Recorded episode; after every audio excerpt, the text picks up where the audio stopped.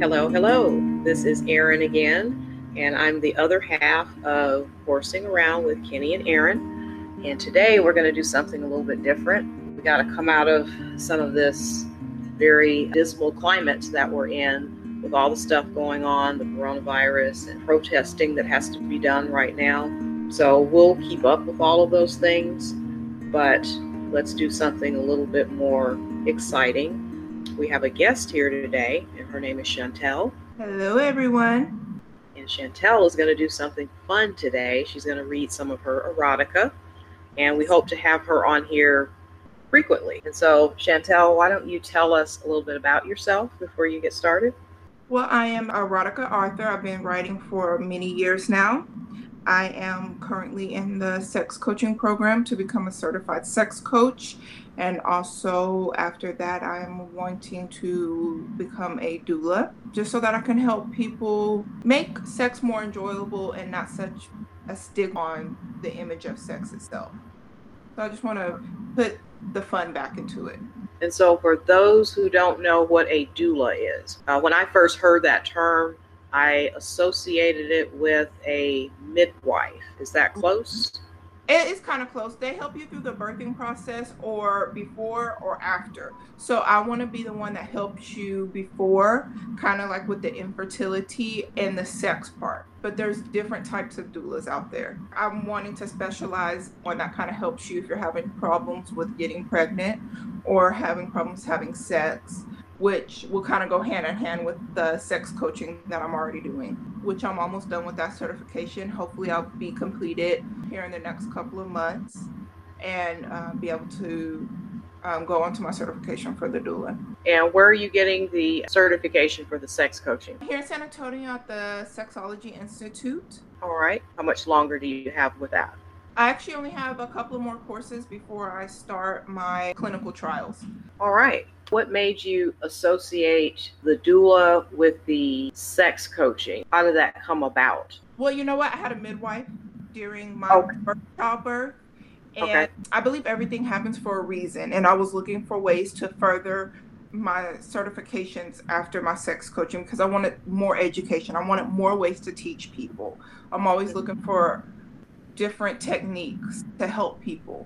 I had a family member who was looking at becoming a doula as well, and she just came and she was like, I found this great doula school, and she was talking about it, and I looked into it, and it just felt this is your calling. This is what you've been looking for. Going a little bit further with the erotica, have you always been a writer? Like, did you do that in college? What made you want to do well uh, this type of writing? I started writing since I was like probably eight I started writing poetry. Um, oh. Yeah. So, and it was funny because my parents found one of my poems and they were like, Where did you copy this from? And I'm like, I didn't copy that. I wrote that. And they never believed me until they made me write a poem off the top of my head. And they were like, I cannot believe that you wrote this. Then I started writing like mm-hmm. short stories. Right. And then just the erotic, you have to make sure that the sex scenes make sense and that it's necessary. Because not every story I write has sex in it. Because if it's not necessary, then it's no need for it. You can still have a good story. But I actually started writing again when I was working at the casino and going to school when I was wanting to work in the medical field. Mm-hmm. And I kept going to sleep. And I kept getting caught by security. Uh-huh. So I started writing again to help me stay up because it kept my mind going. So I started writing erotic stories. And Interesting. One of the workers there was like, What are you doing? And I let her read it. She was like, This is really good. More people started reading it. And I just started writing more because they would ask, Hey, do you got another story for me to read? So I just started writing more and more stories. And then that's just how I started doing the erotic stuff. All of that's interesting. And I, I would have never thought about, you know, when you said the sex isn't always there because it's not necessary. That would have never occurred to me. Right. And that's what big on everything happens for a reason because I had stopped writing for a long time because I was so focused on medical field. That's what you're going to do. And as much as I do love the medical field because I, I did finish my certification and I work in the medical field now. And as much as I love it, when I have the pen and paper, because I still love to do pen and paper, yeah, it, it feels right. And when I'm going and doing my reading and my assignments for my sexology courses, it feels like I'm whole again. Well, we are looking forward to giving us a little taste of your erotica. What's the title of this short story that you're going to share with us today? This one, I wanted to kind of do the first one I ever wrote, and it's called Dessert Before Dinner. And it's just about a couple going out on a date night to get away from the kids. This one's very short, it got to the point real fast and everything. But you'll see in my other writings that they were longer, they had more dialogue, and you can just see how I've grown so much as I've continued to write and I've gone from like short stories to full on like writing like you know books and I'm wanting to start a, actually an online erotic kind of soap opera series that I'm wanting to get started. So I'm very into writing and getting this you know off the ground. Well, any way that we can help support that, looking forward to it. Well, thank you so much. okay, we're listening. Alrighty then. So I actually turned this one in for an assignment for my sexology course, but I do have plenty more where this came from. So we made small chit chat as we were seated in the corner of the restaurant. The restaurant happened to be very crowded on this particular day. And even though we waited, the wait staff was attempting to attend to everyone in a reasonable time, they were failing miserably. Finally, after 30 minutes, someone came to take me and my husband Derek's order after apologizing what seemed to be like a hundred times. I assured her that it was okay and went ahead and placed my order. When it was Derek's turn to order, he sat there and looked at the menu as if he hadn't had 30 minutes before the waiter got there. But that was Derek. He did this every time we came out. He finally made a decision, and after the waitress had completed our orders, she informed us that they were shorthanded on the floor, but also in the kitchen as well. It was going to be a little wait on the food. I looked over at Derek, who was clearly irritated. He really wanted to go somewhere else, but after we came here every year for our 10 year anniversary since, this was where we had our first date. 12 years ago, when he finally built up the courage to ask me out on our first date. Now, after both graduating from college and two kids later, we were both in as much love as we were at the beginning. After the waitress was gone, we continued our small talk about our day. We almost had to shout to talk because the restaurant was so loud.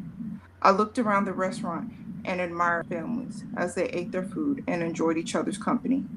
I began to wonder what our two children were doing at the house with their sitter and made a mental note to call and check on them later that night. All of a sudden, Derek's hand ran up my thighs and landed in between my legs. Glad that I had opted for an outfit that made the access easy.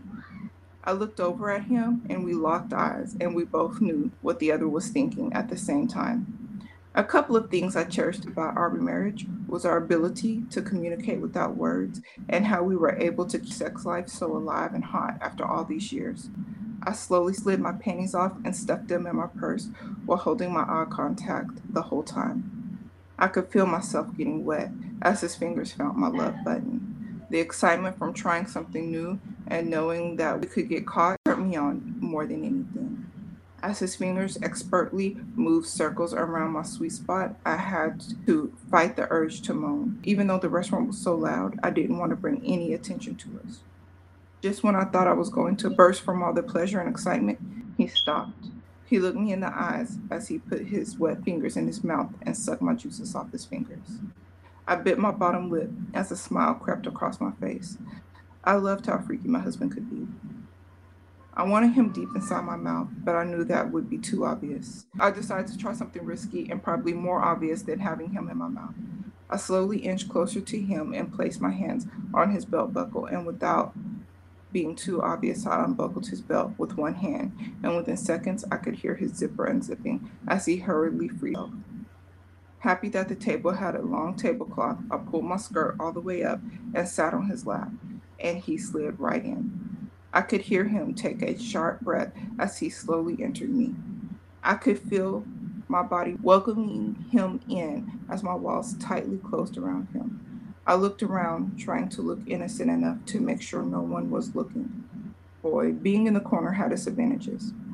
I couldn't ride him hard like usual, so I settled for a slow grind. I fought back the urge to close my eyes from the pleasure of my husband's dick inside of me. Excitement from the whole situation made me want to let go of a big one right then, but I refused to come too soon. I quickened my pace, but still aware of my surroundings. I didn't make it too obvious. I could hear his breathing quickening as he placed his hands on my hips. A moment later, his nails were digging in my hips as he lifted his hips slightly, pushing himself deeper inside of me, making the walls of my juice box contract around him. I was on the urge, and not being able to make a sound made it that much better. He then lifted his hips one more time and let go. I bit down hard on my bottom lip so that no sound escaped. I felt his dick jerking inside of me as he released himself. I could hear his breathing slowly calming down and returning to normal. After I was sure that he was done, I slid off his lap and returned to my original spot beside him. We both looked at each other with a wink and a smile. Right then, the waitress returned with our food. We continued our normal talk about our day as if nothing had happened. I smiled aside as I ate my meal with a mixture of our juices running down my leg. And that's the end. Wow, that was pretty hot. Thank you.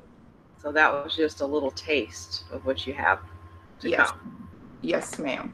Very nice. Very, very, very nice. And so, are those going to be the characters in the other short stories? No, no. They um, it switches up. There's a couple of short stories that have a second part to them, but that one doesn't. Mm-hmm. I love it. I love it. And so, what are the genres of your short stories? Like any particular sexual orientation or uh, lifestyle? Actually, a good mixture. I have one that's called um, My Husband's Girlfriend, which is more of a swingers type of thing. And I'm, I'm really wanting to experiment with more, but the uh, erotic soap opera that I was talking about that I'm slowly working on getting completed, it explores a lot of more different sexualities and genres. Okay. Any BDSM? Oh yeah.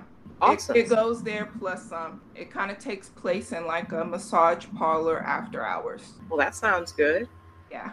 What are some of the other backgrounds, scenes? For the erotic soap opera, it's going to be based off like a drama, just trying to make it in life day by day. Also, a lot of them are living a secret life working there. And so okay it's going to have the male workers and female workers. It's going to be a good little mixture of everybody doing the dirt and then coming out and acting like as if none of that happened in there. And then eventually some stuff starts to kind of follow them out into their normal life and then drama follows that. So it's some of them having to come to terms with what they really want in life, trying to live one way outside and then doing something else on the other side. Well, I think our listeners are going to really enjoy that. A pretty good mixture of things. And so, Chantel, thank you so much. And uh, it was a pleasure meeting you today because this was my first time meeting you, and I'm looking forward to having you uh, on the podcast more. Yes, thank you so much. And so that will do it for this very brief episode of Horsing Around with uh, Kenny and Erin. We're going to do more of these episodes since we're more quarantined now than we have been. So, everybody out there, please be safe. We look forward to seeing you next week.